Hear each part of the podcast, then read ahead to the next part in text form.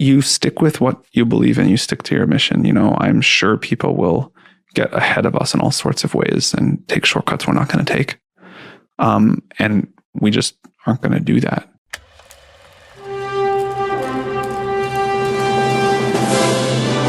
It's one small step for man. Liftoff. We have a liftoff. We choose to go to the moon not because they are easy, but because they are I hard. have a dream. You can't handle the truth. seven, Six, five, three, two, One. Super, super, super, super. Super You. Thank you for tuning in to today's Super You podcast. I'm your host, Erik Qualman, but a lot of you know me as Equalman. Today, we're going to get some insights around artificial intelligence from the number one expert in the world on this. That's right, Sam Altman is an American entrepreneur, investor, and programmer, and he's the current CEO of OpenAI. So, if you've ever used ChatGPT, that is a part of OpenAI. Altman was born in Chicago, Illinois. Gotta love those Midwesterners. He attended Stanford University, where he graduated with a degree in computer science in 2005. So, obviously, no dummy. And after graduating, Altman worked as a software engineer at Google. He was the president of Y Combinator, was briefly the CEO of Reddit. Y Combinator, as you might know, is a startup accelerator program, and it's helped some of the most successful tech companies get off the ground, including some you may have heard of like Airbnb, Stripe, and Dropbox, just to name a few. He served as that president at Y Combinator until 2019. Now, Altman co-founded OpenAI, where he's current CEO. He founded that in 2015, which is a non-profit research company. Most of you might not know that, although they sold portions to Microsoft. It's kind of a weird deal. We probably won't unpack that today, but uh, it's a non-profit research company that is dedicated to developing safe and beneficial artificial intelligence. And as mentioned, he's the current CEO. Altman is only 38 years old, and for those that play the height game, he's five foot seven. Now we'll get right into this because a lot of you listeners out there, the main question is: Is this all hype? Is this just a hype cycle? Is AI really that big of a deal? I mean, we, we, we have figured out how to make legitimate intelligence in a computer. It's not a parlor trick. It actually learns. It actually can like combine concepts in novel ways. It can it can figure out new things. Uh, and this, you know, you can see this now starting to really take effect with some of our products. Uh, we have something called Copilot with Microsoft. Um, developers that use that, it's now writing half their code. There's an AI doing half of people's jobs. Uh, we have another thing called DALL-E, which does uh, generates images, and uh, uh, there's a lot of benefits to that. It's you know generating tens of millions of images a day for people, um, but that's doing like all of Illustrator's jobs. Uh, so this is like, and, and then you have our text models like GPT three and beyond that are doing a very wide array of tasks. But but we have actually figured out how to put human like cognition into a computer, and that I think will be the most significant shift probably that we see in our lifetimes of the technological landscape. I think this will be bigger than any of the great technological revolutions of the past. Like this will be bigger than the industrial revolution. Uh, it will change every aspect of society.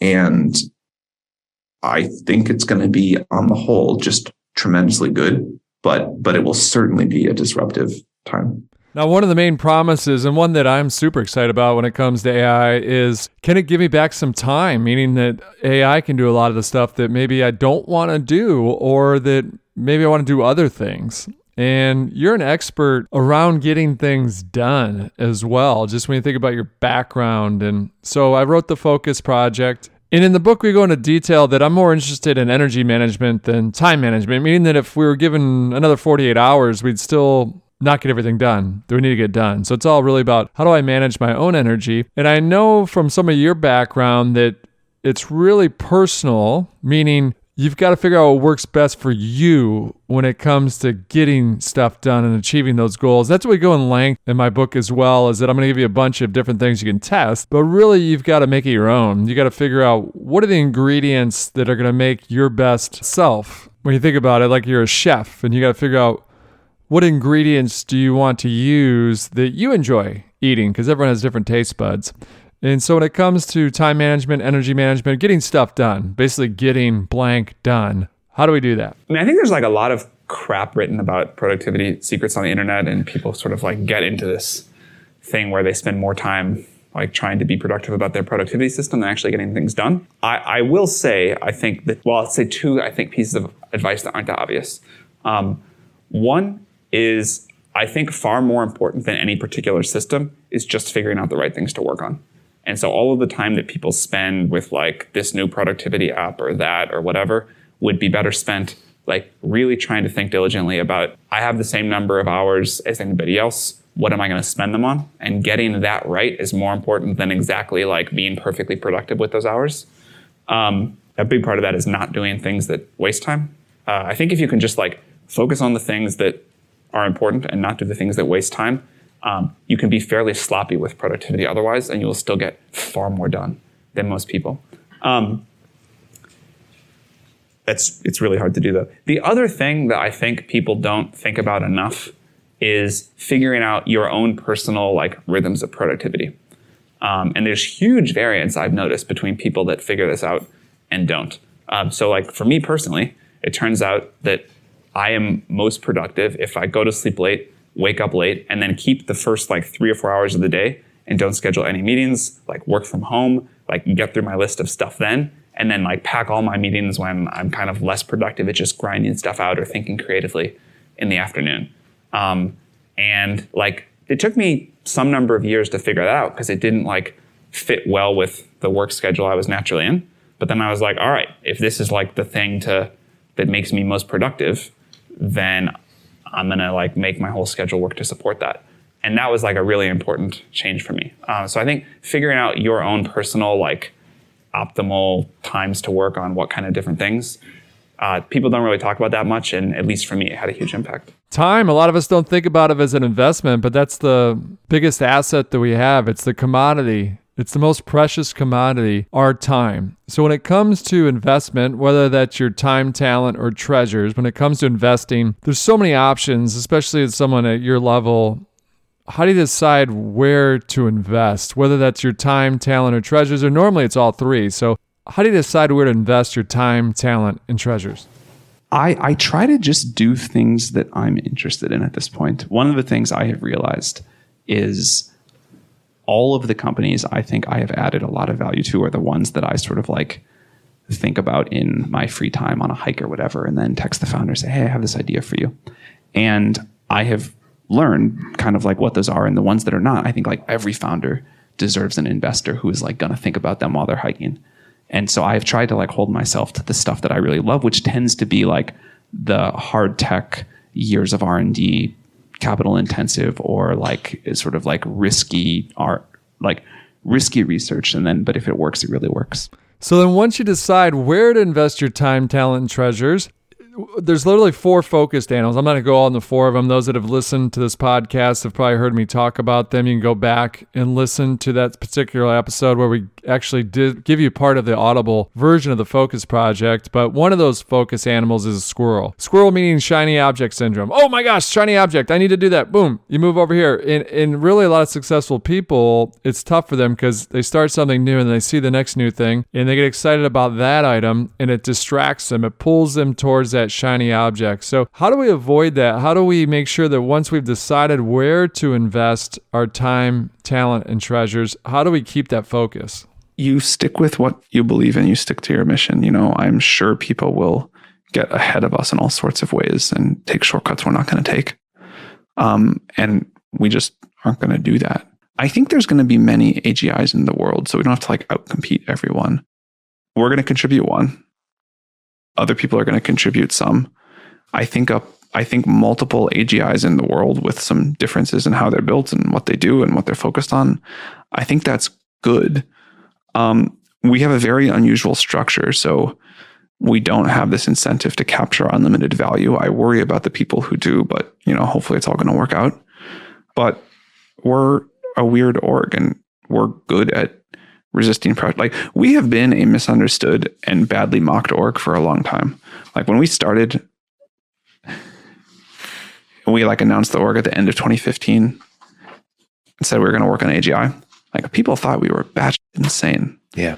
You know, like I, I, I remember at the time a uh, eminent AI scientist at a large industrial AI lab was like DMing individual reporters, being like, you know, these people aren't very good and it's ridiculous to talk about AGI and I can't believe you're giving them time of day. And it's like, that was the level of like pettiness and rancor in the field at a new group of people saying we're going to try to build AGI. There's a lot of stress, there's a lot of anxiety, there's a lot of fear around artificial intelligence, so much so that you were called into Congress. It's like going to the dentist on steroids. But you're very relaxed and very measured, and you seem very measured, especially for someone that's quite young in perspective. When you think about most business leaders these days are in their 50s, 60s. When you think about a Musk, a Bezos, even Gates is even higher than that, up there, Warren Buffett. You know, how do you how'd you become so measured? Most importantly, for our listening audience, is it a benefit to remain calm. And it, you might not have always been this way. I know myself, a lot of us start off kind of type A personalities, high stress, go, go, go, running a thousand miles an hour, thinking about things all the time, tough for us to sleep. How do we, in, in short, how do we slow things down? How do we slow that game down like a good athlete? How do we make things come in more in slow motion so we're not just running at a million miles an hour? But yet, we're getting things done at a million miles an hour, if that makes sense. As you probably noticed while you were visiting Congress, if you could say the word visiting, a lot of pessimism. There's a lot of negativity around AI, so much so people think we should just stop it altogether. Even Elon Musk has said we should stop it till we understand it a little better.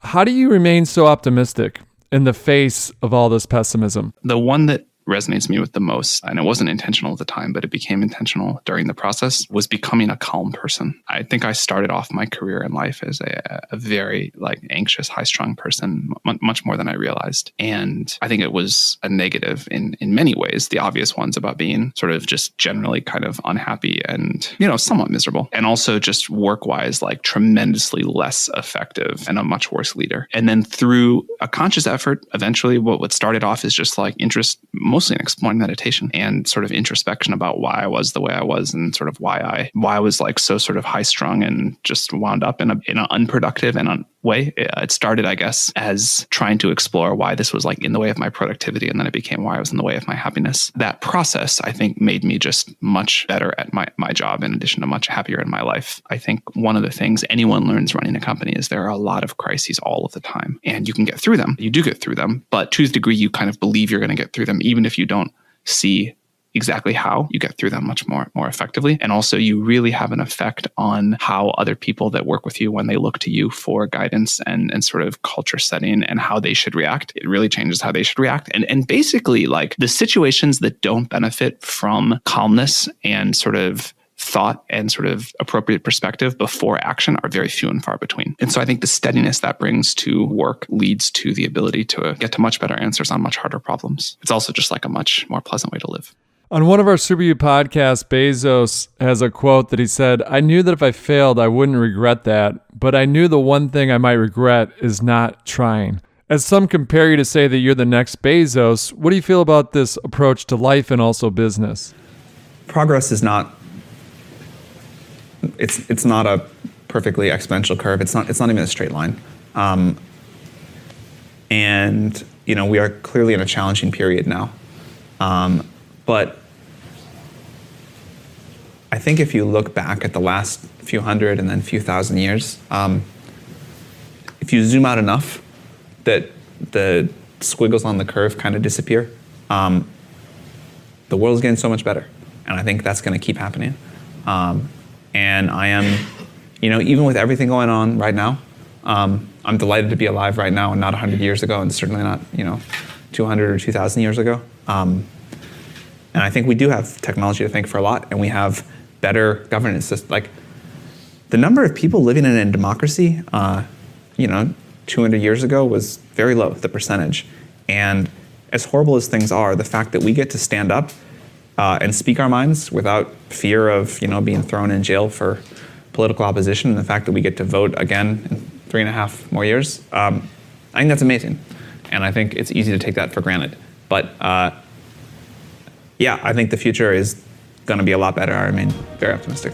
Those are some great insights from Sam Altman, CEO of OpenAI. If you haven't used ChatGPT, you should. You should also check out Google Bard because I always say that AI is not going to take your job, but someone that knows how to use it is going to take your job. These are great tools. I use them almost every day. They're not perfect, they still hallucinate. For those that don't know that, feel free to Google it. But it's all about, or go on Bard and ask what is hallucination, and then maybe they'll give you a false answer as well. No, hallucinating is where these AI tools make things up because they're trying to, to develop stuff and create stuff, just not regurgitate what's already existing out there. It uses existing information, but it's trying to make something new, a new piece of art. It's trying to make something new. So it, it'll occasionally hallucinate, meaning that it'll say that Erik Qualman went to Notre Dame University, which I did not go to Notre Dame University. But definitely go out and check these tools out. Again, I'd probably start with ChatGPT, the free version, and then also with uh, Google Bard. You can use DALL-E, which they mentioned if you're you're more into art. But yeah, go check these tools out. I think uh, AI. I don't think my belief on AI, because a lot of people ask me this, is that it's underhyped in the long term. It's a little overhyped right now. So underhyped long term, overhyped right now, but this can change very rapidly. I always use the example of QR codes. We're 2003, everyone thought they're the next thing since sliced bread. Nobody used them.